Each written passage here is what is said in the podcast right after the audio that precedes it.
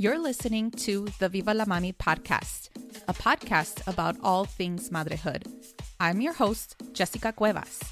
I am a mother of one on a mission to redefine the meaning of motherhood as a first generation, bilingual, and bicultural Latina mommy. Regardless if we feel like a failure from time to time, or if we succeeded with the little things in our motherhood journey, it is important to celebrate all of these experiences as madres. So, bring your cafecito as I invite you to be a part of this space and create raw and honest conversations about the exciting and challenging parts of being a mommy. Ahora, vámonos.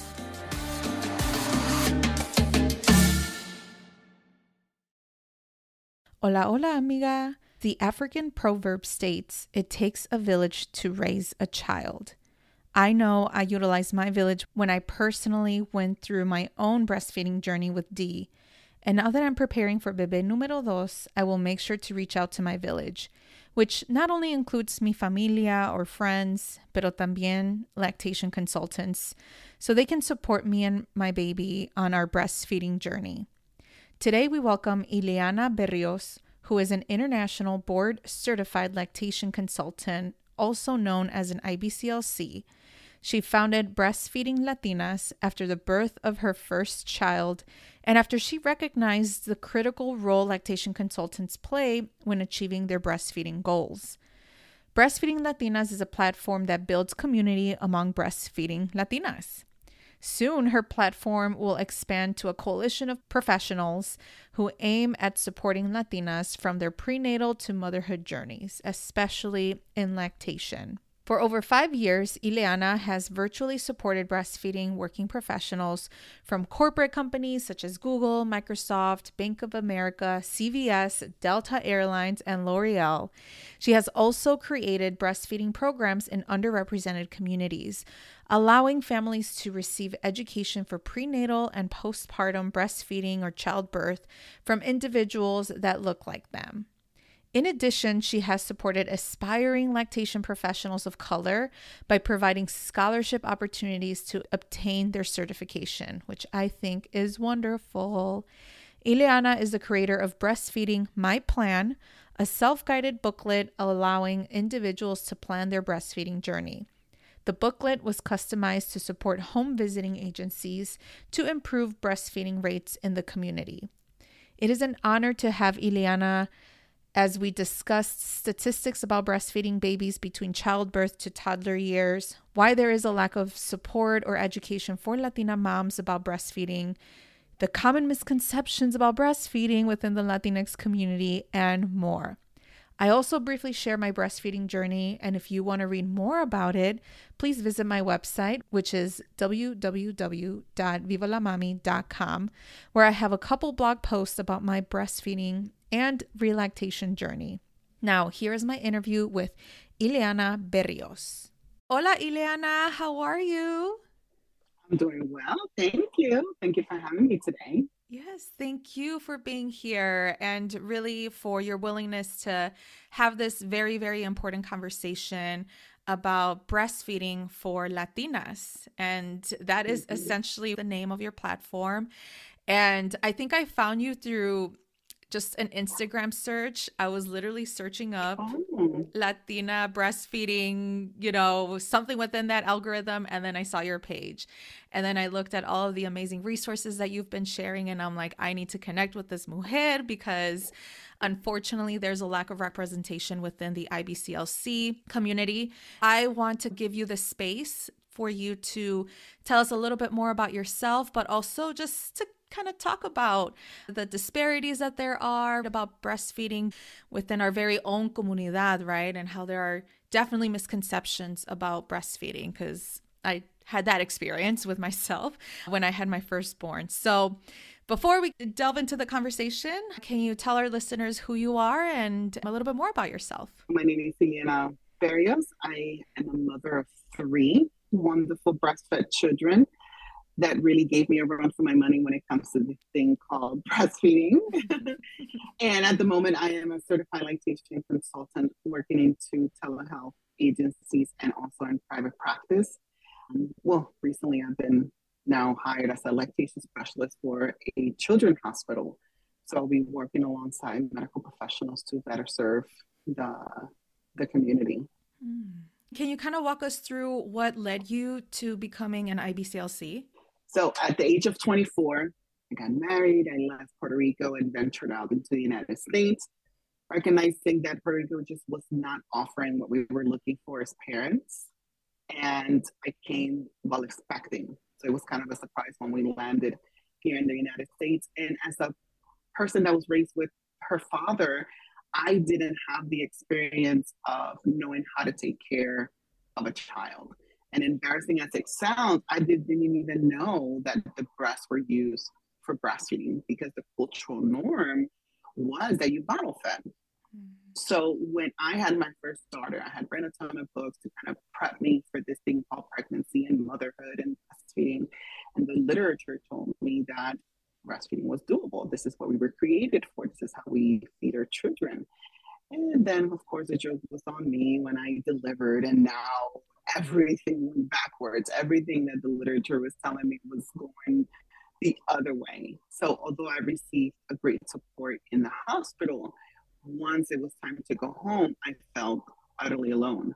My mother didn't nurse us as children, my sister didn't nurse her children the aunts that I had living around me didn't nurse their children. So I was just left with just my sister. I was working at the WIC office and she, she was bringing me formula, encouraging me that, you know, I needed a break. This is what other breastfeeding moms do. But I was so determined into making this work that I began then to explore where can I get support? Because I knew she was being fed. I was just in severe pain.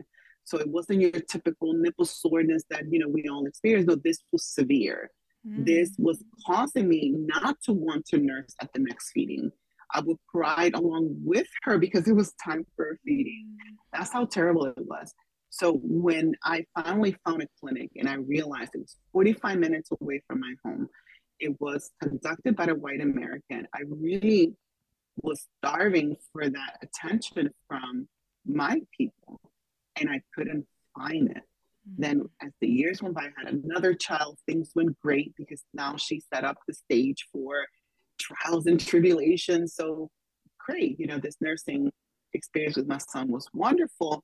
But there were instances where I also needed support and, and found it again in the same clinic because I wasn't finding support where they can speak my language, they can understand my barriers. Mm-hmm. And then lastly, when I had my lost daughter. By then, I have gained more interest in this field of human lactation, became certified, was hired at WIC, was doing peer counselor work, was supporting the community.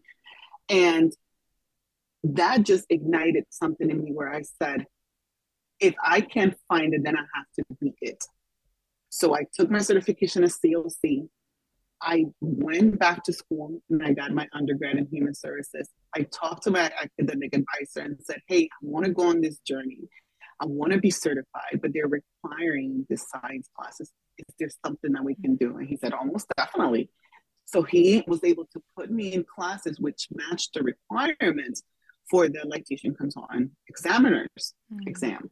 So I finished that. Thankfully, because I was a peer counselor, I had to do no clinical hours. So oh. I devoted my time during my undergrad to just studying human lactation. And when the time came, I passed the board exam on the first go. So from there on, it was 2017, I think it was. From there on, I promised myself that I was going to be that voice, that mm. I was going to do something about it, that I was going to find ways and methods to support my people. You're honestly meant to do this. Like mm-hmm. the fact that it all aligned well for you and it worked out super well. It's obviously that this is something that you were meant to be. And that is amazing. That is amazing. it's funny how it finds you. Yes. Because before coming to the United States, I was, I was a hairdresser. Oh, I went wow. to beauty school. I studied tourism because of Puerto Rico tourism at the mm. time you know early 2000s tourism was spectacular and that was my dream to just be a tour guide to work in condado hotel i just love the, the attention and the environment that tourism brought and then my life completely changed at the birth of my first child. Yes. It kind of found me in the struggle. Can you tell us a little bit more about the current statistics about breastfeeding, whether if it's between childbirth to all the way to the toddler years within the Latinx community, if there is like mm. statistics about that? Thank you for saying that because in toddlerhood, there's nothing. Mm. When it mm. comes to, and I, and I have the CDC report card for 2022, where it's not truly clear, they tend to centralize it. So statistics tell us, right, that Latinas start at a high rate of nursing, about 86%. But then through time and through challenges as the months go by, those numbers dramatically drop. You know, it starts at 89, 86%. By the time the child is about three months, those numbers are now about 63%. Some data kind of stops there. Like if you go to the CDC and you, and you read about the report card for 2022, as the United States as a whole, 83% offer some breast milk, 62% were exclusive. By three months, 69% were being offered some milk, 45% were exclusive. By 6%, the exclusivity stopped being measured. It was 24%, and there's no more data. Some breastfeeding was offered 55% by the age of six months. By nine months, that dropped to 42%. By 12 months, that was 35%. So if you notice the exclusivity rate, there's no more data because usually that's when families begin to Supplement. offer solids, offer supplements, and then all of a mm. sudden breastfeeding becomes a little bit more complicated. Children adapt to other sources of feedings and they kind of back away from the breast, or families just find it more doable to bottle feed and then it stops. Mm-hmm. So it's detrimental to us as Latinas that we're if we're not finding support early on, then we're part of that statistic where then we begin to just back away breastfeeding and we begin to find quote unquote more doable feeding solutions, aka the bottle. Mm. It's very interesting how the data can kind of be skewed because then you're not including a specific population, especially by the time the child gets a little older or you know and i was actually going to ask like does this include exclusive breastfeeding or like what happens if the baby is kind of like supplemented with formula because to be honest that's how my baby started you know? My intention was to breastfeed but then i was encouraged by the nursing staff at my son's pediatrician's office like always you know to supplement with formula because he may be hungry. He's crying you know? And as i'm trying to like establish my breast milk this is like another gateway to formula feed and so i'm just curious if there's any data about that right like whether how are women being assessed based on their intentionality versus like the impact that happens later on and plans change. I don't know if there's anything about that. There might be some scholarly journals. It's all about, mm-hmm. you know, searching them and finding them sometimes the, the major researchers just try to focus on more of community essence what's mm-hmm. happening in the community what is causing families to move away from feeding at the breast and guided more and being guided more towards bottle feeding they see it more of as a public health concern opposed to more centralized in race and what are their direct impacts maybe they're not interested maybe there is and maybe they just haven't been promoting their research outcome. There's mm-hmm. more room for for many of the professionals that are interested in doing research because we're such a big population and within ourselves we're so diverse. Yes. You know, not one culture is similar to the next. We might have some similarities, but there's just so many differences at that. Yes, exactly.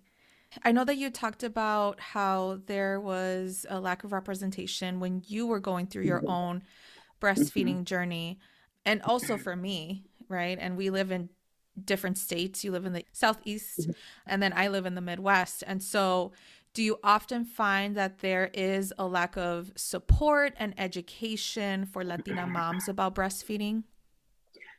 You know, that is that depends on where you live. Hmm. Because I'm now building this new coalition of Latina lactation professionals, having a hard time finding the Latina lactation professionals but there's a lot of great work being done in certain sectors. But then there's there's areas where I call them the lactation deserts, where there is nothing, where medical professionals really have not been introduced to what is a baby friendly pediatric office or baby friendly hospital. So in these areas, you might find that formula feeding is more pushed than breastfeeding support promoted because of those deserts. So there's certain areas where you have a ton of great work being done, but then you have other areas where it's just nothing happening. Mm-hmm. And do you feel like if for those like desert areas that you mentioned, mm-hmm. do you speculate that like women, specifically Latina women, are receiving the information from their circles, like from their family? Mm-hmm. What is kind of like your speculation? Mm-hmm. I think in those deserts, families are being supported mm-hmm. by friends, family, grandparents, parents, especially those that are maybe first generation living here in the United States. They're relying more on those cultural practices. But definitely, parents are more relying on social media, they're relying on TikTok because it's a very quick method of getting the information that you need. So in that essence, social media is really helping us because they're now sharing information at a faster rate than before we would have to go to, to a medical appointment and maybe your medical provider would give you some sort of pamphlet or some information. Or if you were able to go to the WIC office and there was a peer support group or there were some parenting classes then you would get the information there.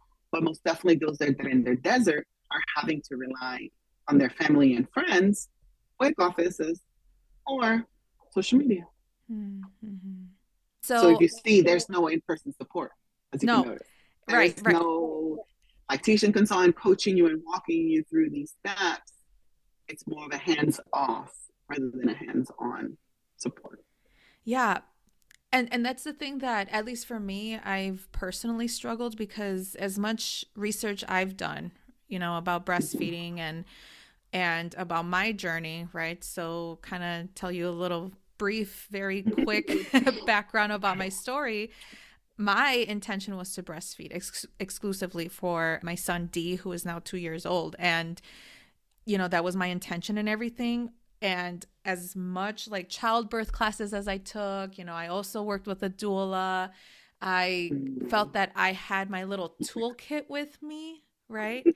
but as soon as he was born and after we brought him home, there's something about like that after coming back from the hospital that makes such a big difference, right? And and I guess it's because you don't have anyone with you. It's just literally you as a new parent, your newborn that you barely even know and gave life, you know, to them and your partner if you have a partner, right? And that's it. And it was such an overwhelming experience. And definitely the first five weeks were so overwhelming. And I did receive a lot of support and help from my family, especially my mom. My mom was able to breastfeed, but up until she she had to go back to work. So I think we were about three mm. months until, you know, she decided to wean. And so she did remember and but I think for her it came natural. I don't know. For me it was a little difficult because my son wasn't able to latch and I felt that my supply wasn't enough, but that's just what I believed, right? And I think one of the mm-hmm. there's many benefits of social media and being informed, but one of the negatives is that you see images of women having all this like stacked milk of like Very true all these Very frozen true. bags of milk and then you're thinking well i'm not pumping that much or i'm you know i'm not releasing that much and so you know just kind of going through that and and reaching out to my pediatrician to my son's pediatrician about you know, why is he crying? Why is he still crying? I literally just fed him. They then suggested formula. And then we kind of did a combo feeding. And then I did the triple feeding. And this was all within the first five weeks. And not to mention, I was also recovering, right? And it's just a lot. It, it's overwhelming that then I decided to just stop breastfeeding, literally cold turkey. And I went straight to formula for my son. And then a couple weeks later, I was like, no, this isn't what I wanted. So again, here I am doing research. I'm like, you know, trying to figure out okay, is it me that I'm going through a postpartum period, that I'm having all of these emotions, all this guilt, all of this grief? But, you know, I did find that women can relactate if they wanted to. And mind you, this was during the time of the pandemic, where then the media was saying if you're vaccinated, you can pass on those antibodies to the baby, and if you breastfeed. And here I am receiving the pressure too, right? And so, you know, it wasn't just because of that. I think I just wanted to have that nursing experience. I wanted to have that, you know, bonding experience with my son. And then I really felt that I was missing out. And so I decided to relactate um, when he was around 10, 11 weeks. I did hire hired an IBCLC. I was looking for a Latina IBCLC and I couldn't find one in the Chicago area. Even though I couldn't find that specific person, I really wanted someone to help me. And so I just went with someone that specialized in like relactation and she really helped me. She set up a plan. And yeah, I for the most part I did combo fed, you know, my son is supplemented just because you know, I think because of the initial 12 weeks, I completely stopped. I didn't regulate my milk, if you will, but I was happy. I was satisfied and I was content. And I was like, as long as he receives a little bit of me, and and yeah and i was still breastfeeding until he was about i would say 22 months so close to two years yeah but despite all of this, right, I feel that oftentimes Latinas do experience issues, right, with breastfeeding. And this can be either a tongue tie or inability for baby to latch, or they think that they have low milk supply, or whatever the case is. But oftentimes they go directly to their families or they receive all the information from their families, from their mothers, grandmothers, tias, you know, sisters. So just like their immediate circles. And if like kind of like with you, right? Your background that you didn't see anyone breastfeed, like why is it that we often lean in to our circles without considering for the most part professional advice or seeking professional help? Is it because there is a lack of representation, or do we think that is expensive, or do we think it's a privilege, right, to hire an IBCLC? Or do we just not know that there's many ways that we can seek professional support? I think we can go about it two ways. I think primarily it's the lack of representation because how good does it feel when the medical professional that comes in you can speak Spanglish with, right? Mm-hmm.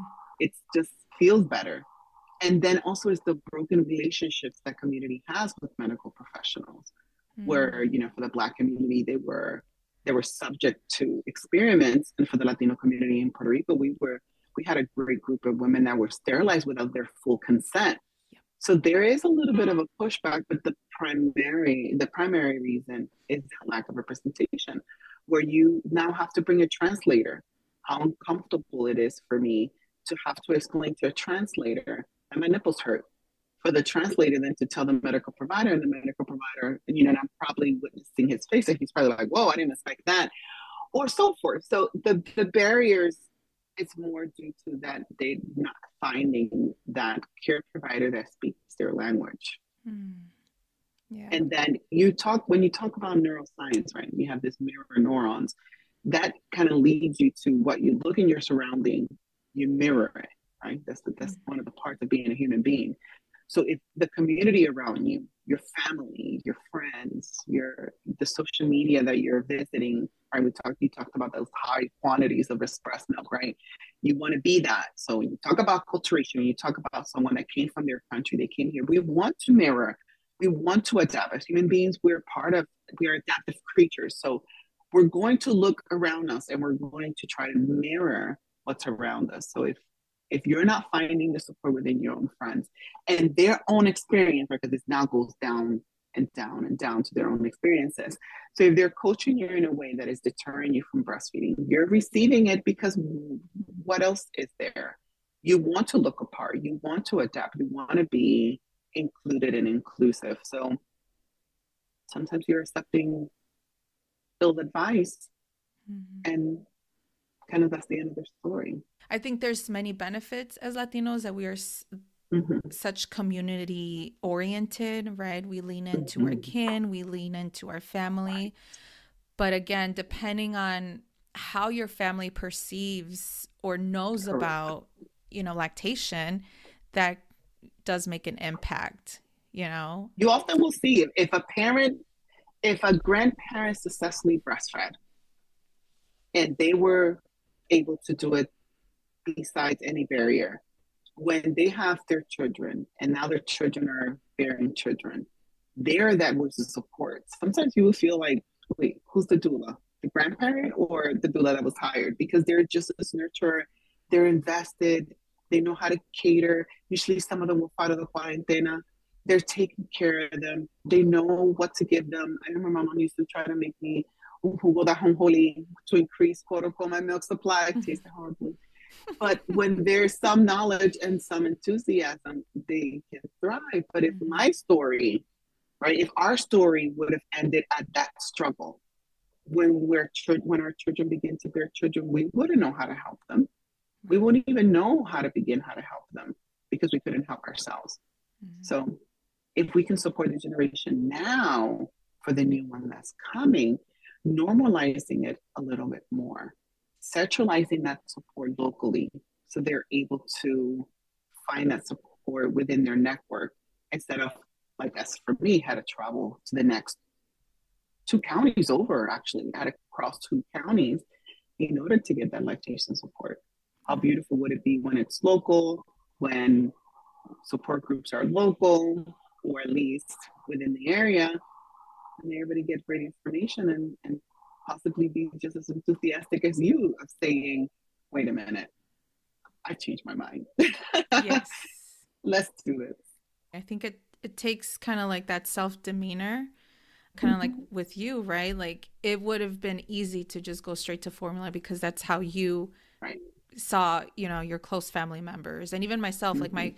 immediate circles, at least with my generation, like my sister, I have a couple aunts who were like a couple years apart from each other. And I always remembered them just bottle feeding. And I know that my sister, for example, her intention was to breastfeed. But part of me wonders she was a young mom. She birthed her first child at 21 years old. And I wonder if she was treated differently right, mm. at, in the hospital. That's that true. Then the default was just formula even though she wanted to breastfeed right and so mm-hmm. it's it's just interesting how there are different levels of treatment and biases within the medical system within the whole system itself that can influence you know people's decision and not that I'm saying that formula is bad, you know, this is nothing to shame people or anything like that. There is a reason why, you know, formula was created. But again, like for for parents who had wanted the intention to breastfeed it's just so interesting how then the statistics just like drastically change right? Especially by that third month like how you said. And so do you think it's because of either the misconceptions that the latinx community has about breastfeeding or is it the treatment that the latino community gets? I think the misconception is a byproduct of the lack of early education. Because if you take the pregnancy and you educate the parent in small chunks, by the time that they're birthing their child, they're kind of expecting some of these things to occur. But if you wait until this person delivers with zero understanding of what's happening to their bodies, what is the norm of feeding frequency in a newborn versus what does it look like at three months, versus six months versus nine months versus 12 months. And I would say this because there's in those specific time points, things begin to look a little different. Mm-hmm. Growth spurts become a little bit more frequent. And that's when the parents begin to doubt their milk supply. When those growth spurts occur, baby now lasting a little longer, they're coming a little bit more frequent, they're a little bit more fussier at sundown.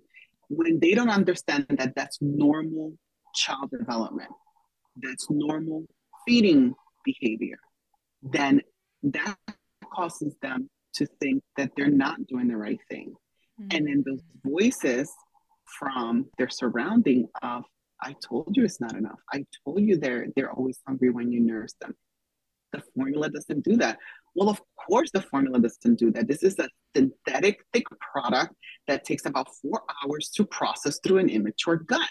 Mm-hmm. Yes, it's going to take four hours for the next feeding because that's how long the process will be. Opposed to human milk, where it's more of a natural substance, the body absorbs it. This is how I teach it. The body absorbs it, and then whatever needs to be discarded is discarded, but it's massaging the intestines as is exiting. so, but but the point is that if they don't understand the norm mm-hmm. of this child, then they begin to doubt themselves. And I always call it the good mommy syndrome when they call me regarding their milk supply or their need to having to always feed their baby. I said, well, it's a good mommy syndrome when this child turns 30 and it visits you is visiting you with his own family, the first thing you're going to tell them, did you eat? Because as a Latino community, that's so important. It's present in other communities. But since we're talking about our own culture, in our culture, it's normal to just share food as a way of mm-hmm. connecting with one another. So it's a good mommy syndrome. So when we begin to break down the norms, the time points, and then I'm able to stay with them and coach them through, they come out of this struggle catching their breath, ready for their next one, right? Ready for that mm-hmm. six months mark where now solids are introduced and you know babies are a little bit more active. So again, if they're able to receive this education early on, this wouldn't be a surprise.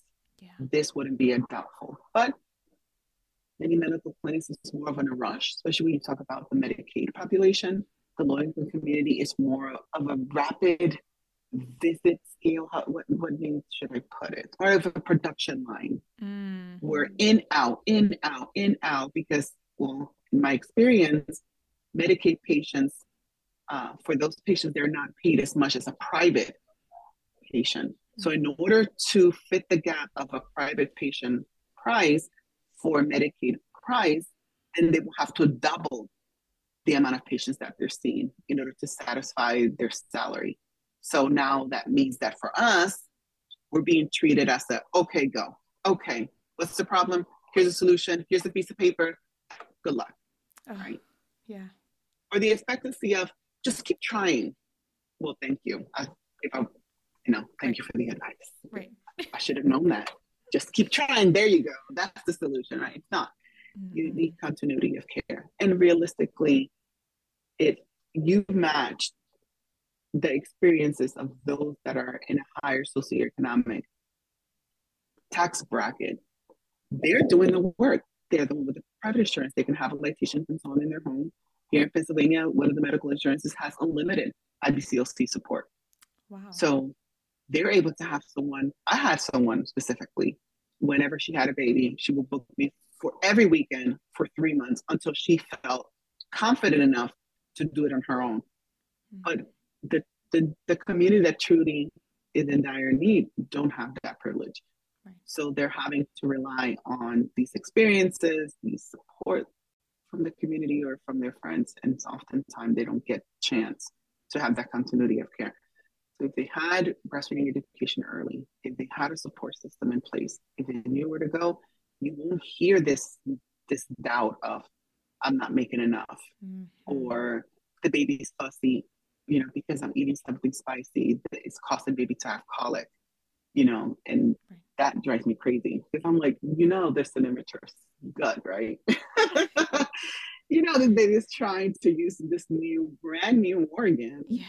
But if they don't know that, they're going to use their own common sense. And that's not bad. We're human beings. We're trying the best that we can. Right.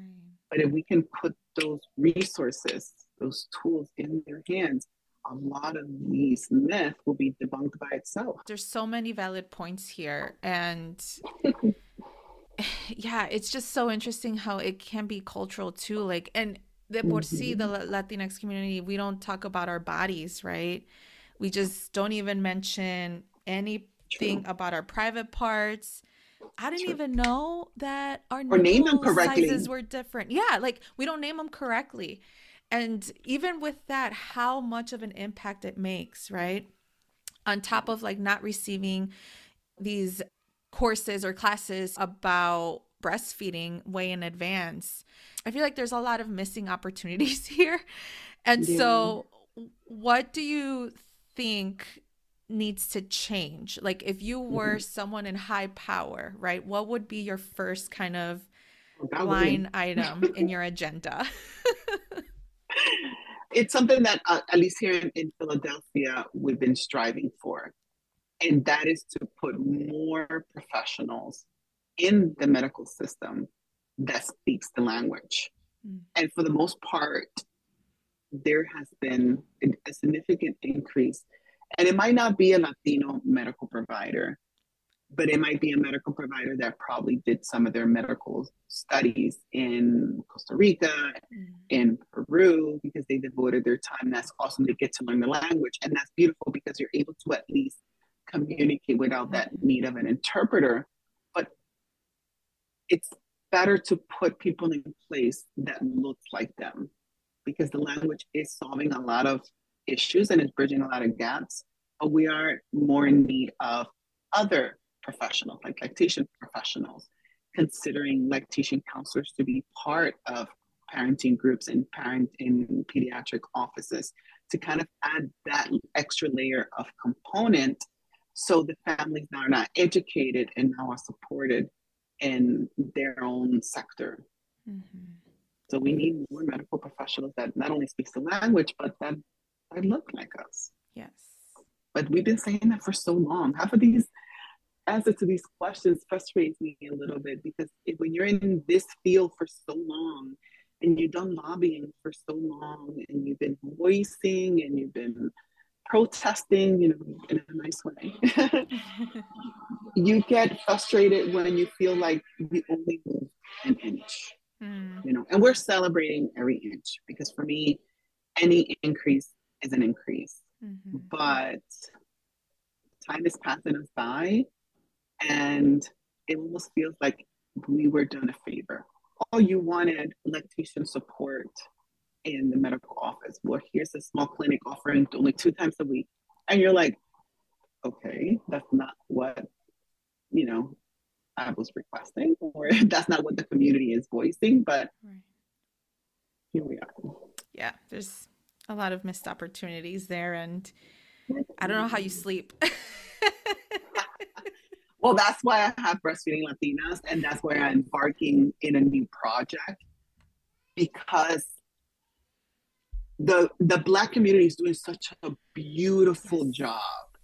I'm clapping and sometimes i don't attend a lot of these events because of my work schedule but i clap i share i talk about it because they're doing such an amazing job at bringing awareness to the point that they're bringing it to capitol hill they're lobbying how it should be done and they're standing up for themselves and they're saying enough is enough we need in order to have this we need all these components, mm-hmm. right? To reduce maternal and infant mortality, we need better health care, right? We need better treatment. We need a better scope of practice. We need more support and so forth, right? So they're doing an amazing job. And then for a split second, I thought to myself, hold on, where is the Latino community in all this? Because yes, we're black and brown, right? Yes. As a Puerto Rican, I'm black, I'm white, and I'm Native American, right? And I represent all three with pride. But when you talk about your people, we know how to talk to our people. We know what our, our people are going through because we're all in the same pot. Mm-hmm. So the blacks are doing such an amazing job with their people. If you notice, they're becoming more confident, they're being more vocal, they're raising their voices. Yes. They're causing an impact and a, and a change because possibly one person stood up and said, Oh no, enough is enough. And then that's all it took. Then it took Martin Luther King to say, I'm going to have a conversation and mm-hmm. filled up Washington, D.C. So, right. So, oftentimes it takes one person and then it brings on bravery. So, I'm really hoping that with this approach, that of me trying to find other Latina lactation professionals, that it brings up the same momentum, right? And I always, and I'm sharing it in this way, it's not to create silos because when you talk about children, when you talk about infant feeding, there shouldn't be a race attached to it. Infants need to be fed the right way. Parents need to feed in a way that they're are informed about the practices. What is it going to look like with breastfeeding? And also, what is it going to look like with bottles? Let them be informed of both spectrums. So, my hope is that we're able to cause the same chain reaction across the world. You know, although I know Spain is doing an amazing job, I know a ton of groups in Spain are doing an amazing job, but it can start small, spread out to the United States, and take it like COVID, take it worldwide. Right, right. take all of us with it. At this point. yeah. So, with this initiative, and I don't want to, I'm calling it at this moment Latina and Lactation Professional because it was more of a baseline name or more of a tentative name to attract members or group supporters. So we're now in the exploration of deciding a name. You know, in our first exploration meeting, we all agreed that yes, we can take this a little further and make it into a coalition. And then we can explore okay, what is it that we're going to target? Mm-hmm. And with saying that, my idea extends to if we know how to talk to our people, and here's the awesome thing, and in many in many settings like home visiting agencies, the Latino communities are the highest participant and they and have the highest tenure in the participation of those home visiting programs. Hmm. So if we can find a way, we could do it our own with our people. Yeah. We can, as Latinas, do this. I mean, we're going to need support but we can do this ourselves. We got this. Si se puede. You know, we're strong. We're professionals. Right now in the group, I have two medical doctors. I have an organizational leader. I have nurses. I have lactation consultants. I have a doula that's also a dietitian. So si tenemos la educación, si tenemos la inteligencia, we can have a program where we're servicing the Latino community in the language with people that look like them, right? With their, our beautiful array of color. Because I would say Puerto Ricans is like a whole variety oh. pack, right?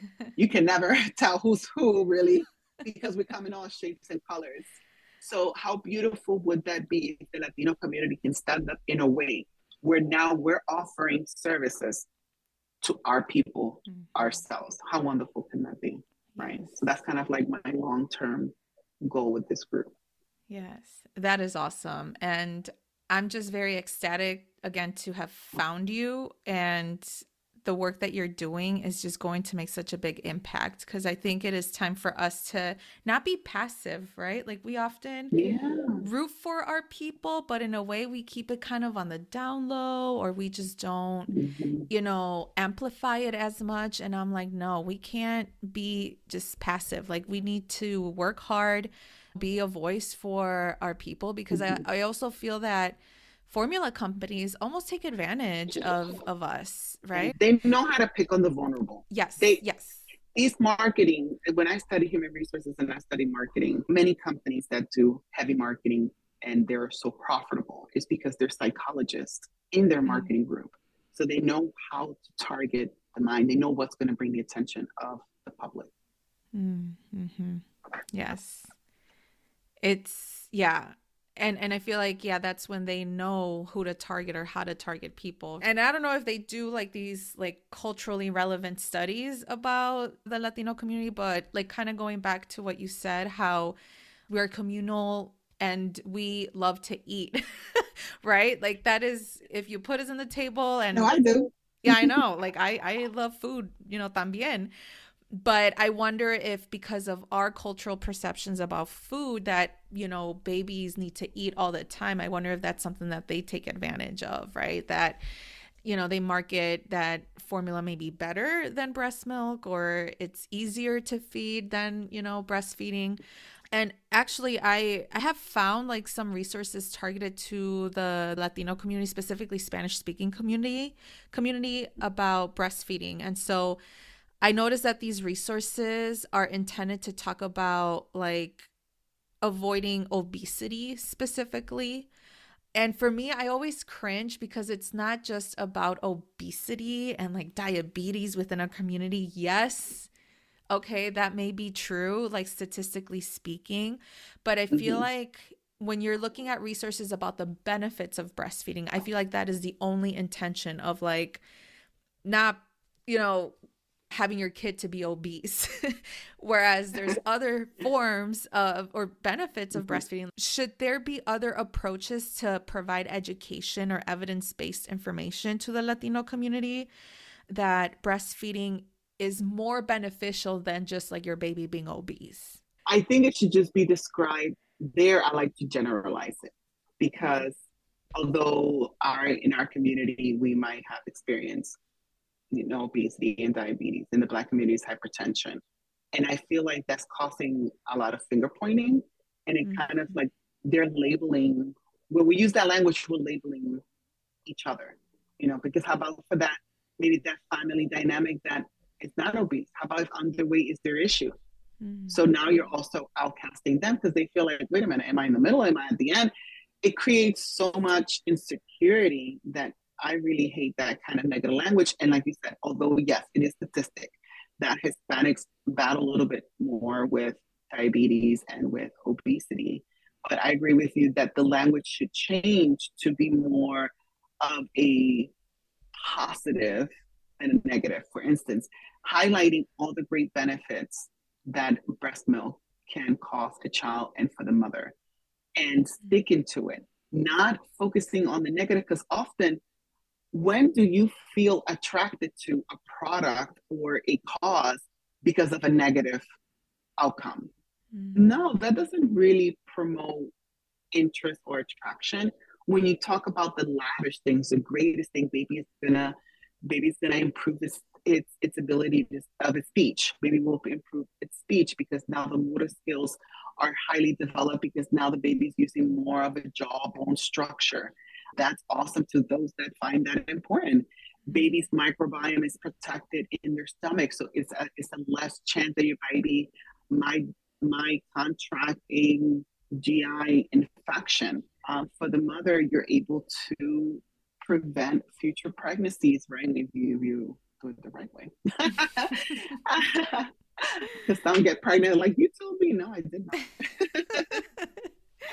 but when the, the point is when you begin to sell it in a way that it's awesome, you begin to find individuals that are wanting to be part of that.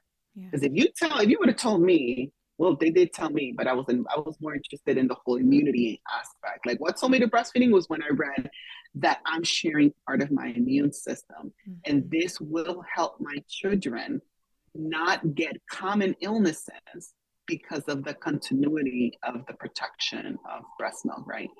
But for others, it might be that they are able to be smarter, right? Data has shown that children that are exclusively breastfed have an increase in their IQ scores. So when you begin to then sell it in a point where, hey, you're giving this baby more than just immunity, a powerful tool for their future, mm-hmm. then you attract more winners. But there is a lot of organizations or entities that thrive or think they're thriving on scare tactics. And scare tactics don't work. And in today's society, where now we're saying, whatever, or we're saying enough is enough, mm-hmm. we're not trapped anymore in that scare tactic. Yeah. Yeah. Yeah, and you know, this makes me think about like the formula shortage, right? That just happened. Oh goodness, yes. You know, it's Which like I can have a lot of clients on relactation because of it. Yeah, well, yeah, yeah. That's that's how mm-hmm. the big buzzword was like relactation, and I'm like, mm-hmm. I did this before, y'all, but. and that was it's... so cool because for me it was like, oh, I gotta go get educated again. Wait a minute, hold on I had to buy webinars and had to read literature because I knew what was coming. I said, before they come, let me make sure I'm refreshed. Yes. yes. Because of that shortage. And it, yeah. And just like, you know, kind of going back off of like the marketing, right? Like it, it's just interesting how these companies can definitely benefit, you know, from consumers. And then when there is a shortage, like how are you supporting the community? Right and and that was just my like I cringed. How are these babies being fed then? And right. these parents just like freaking out about, you know, how they're going to feed their babies because they relied on these companies to provide mm-hmm. supply. And it's just all tied into just like how vulnerable our community can be. I think that slowly, like how you said, social media is making a better impact, at least for this generation, to be better informed. In your opinion, are there any policies that promote like breastfeeding positively to the Latinx community? Do you think that we're moving in a good direction as far as with how people are receiving information and making good mm-hmm. decisions? No, I don't think there's any data to that specificity. I think that the policies are built more on public health and the benefit of the of the population as a whole. So with that comes the baby friendly designations where hospitals are now, if they're interested in applying, are now required to follow a, a 10 step guidelines on promoting and supporting breastfeeding. And that was including banning the infant bag that we used to get back years ago, where before you were discharged, you get a bag with some formula sample. That was removed. We in Philadelphia, we did that movement. It was called ban the bag. So the policy included that now all, birth, all birthing hospitals in the state of Philadelphia, in the city of Philadelphia, will not offer formula samples. So we can continue to promote and support breastfeeding. So the policies are more centralized in the community as a whole. But when it comes to the Latino community, I don't think there will be any data. Mm, so there's opportunity mm-hmm. for growth there. Yes, there is. I'm telling you, if we the Latino community get it together, oh, we could have our own world. We'll be like, excuse me, can I just get Mars? we can do no, this. Yeah, yeah. We are the highest growing minority. I was, I was listening to a podcast from a medical professional, and just when she said the Latino community are the fastest growing minority, and I said, "Oh yes, we're gonna we're gonna overpopulate this world." yes, but it takes action, and and I think by us having this conversation, hopefully that sparks awareness if there was none and hopefully action after that. And I think that, you know, I'll make sure to mention you. I mean, we are living in different regions in, in the US, but I think that it all takes community right to build a coalition like you said and and i think that it's just important for us as mujeres you know to not only like understand our bodies but i also think it's beautiful that we are reclaiming our culture right? That we are living to what our ancestors did.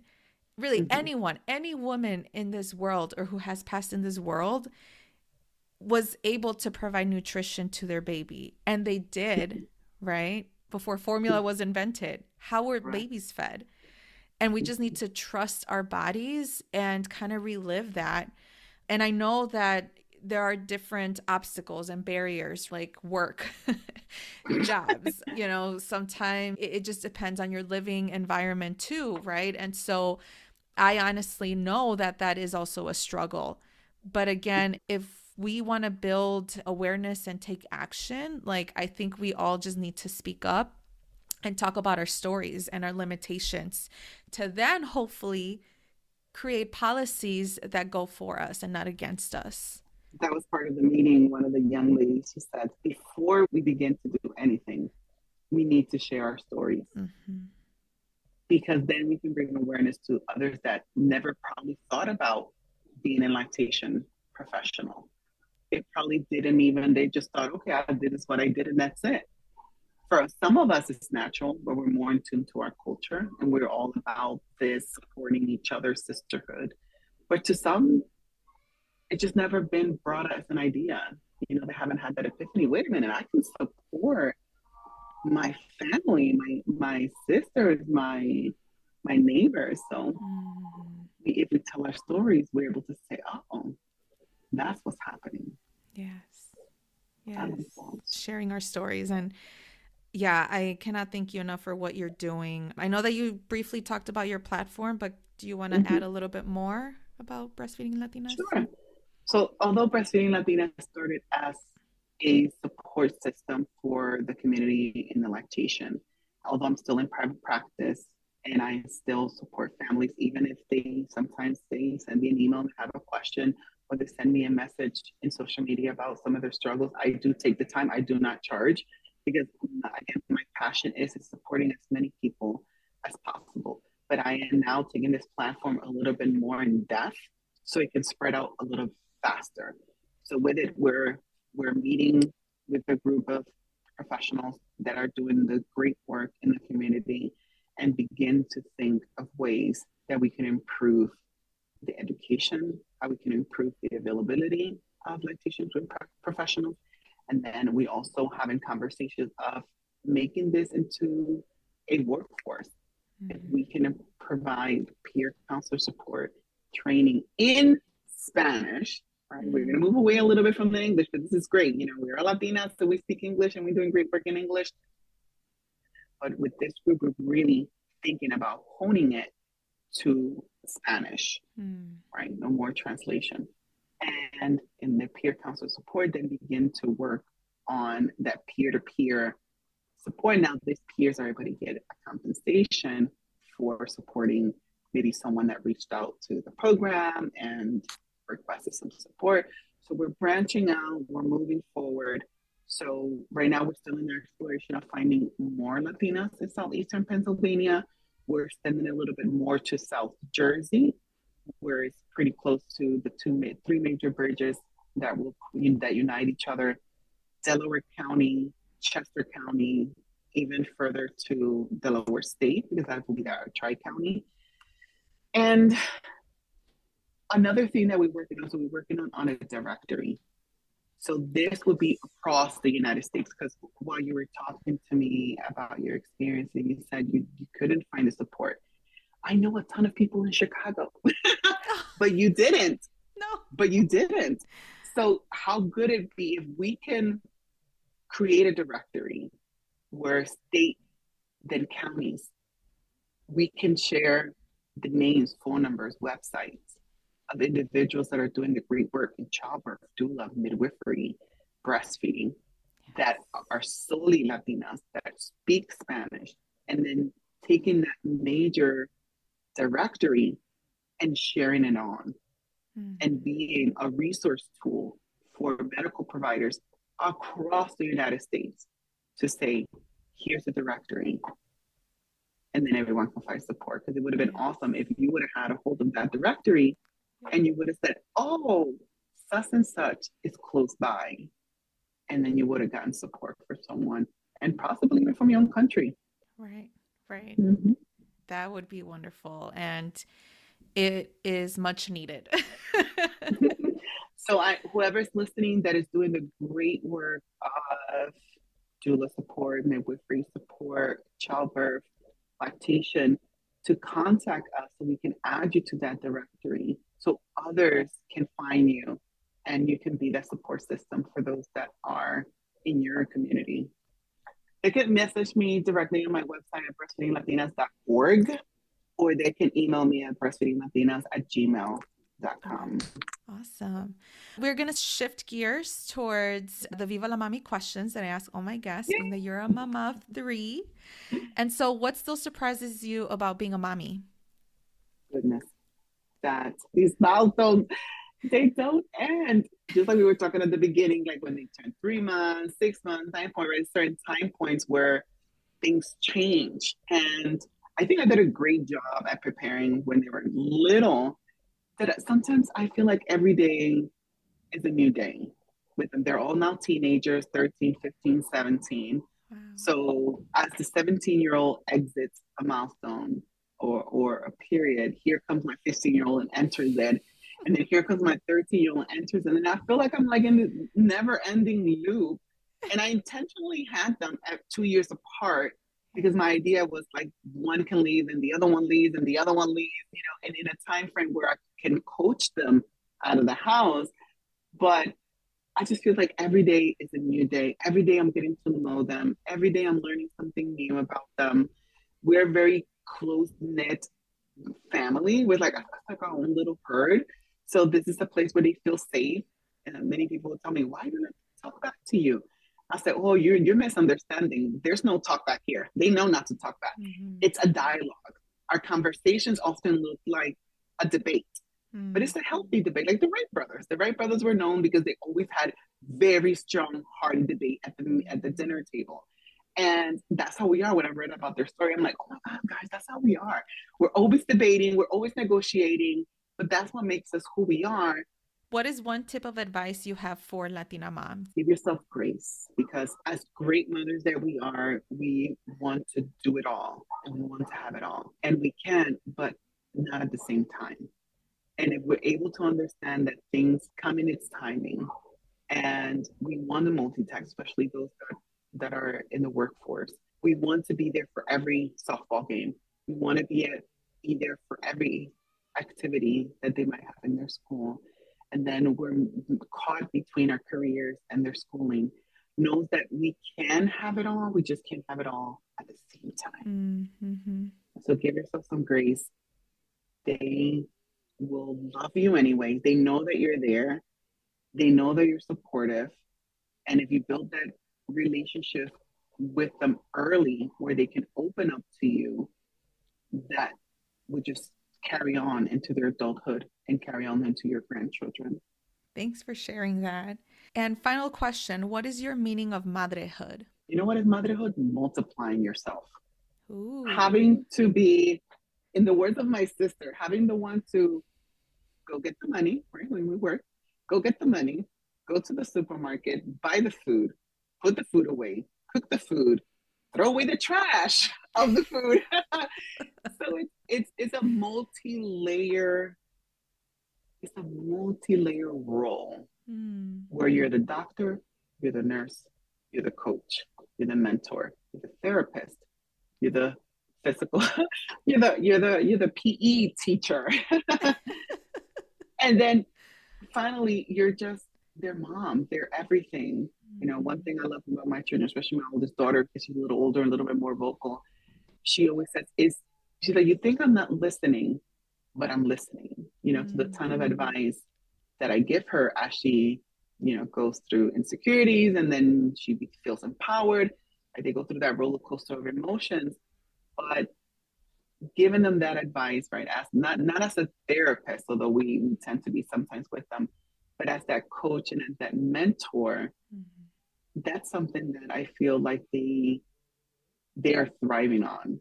Our experiences are now being transpired to them. So we might live or we might have gone through, through something, let's say for five years worth. How cool is it that in a week or so, we're able to transpire five years of worth of experience and they get this crash course and now they don't have to endure it. So it's like we fixed the generation. Mm. I love it. I love it. So multiply yourself. It's okay. That's awesome. Where can people follow you? So I am on Facebook and Instagram, and my website is breastfeedinglatinas.org. Still a little under construction because I'm changing the narrative of breastfeeding Latinas to focus more on this coalition that will happen before the end of the year. And and via email, breastfeedinglatinas at gmail.com. I'll make sure to share your information and anything discussed in the show notes. So thank you so much. And I wish you the mm-hmm. best of luck with this coalition, this platform of yours. This is much needed in our comunidad and I hope it expands nationwide because I love what you're trying to do with your community in the southeast area and I think that it's needed everywhere else. Everywhere. yes. Well, thank you for being here. I appreciate thank it. Thank you for having me. It was fun. Thank you for tuning in to the Viva la Mami podcast. If you like this episode, make sure to leave a review and write what episode really resonated with you. If you really loved it, share it on social media or with an amiga. As always, please subscribe to this podcast wherever you are listening. Make sure to follow me at Viva la Mami on Instagram or visit vivalamami.com. Please note the information shared in this podcast is for educational purposes only and should not be replaced by your healthcare provider nor taken as professional advice.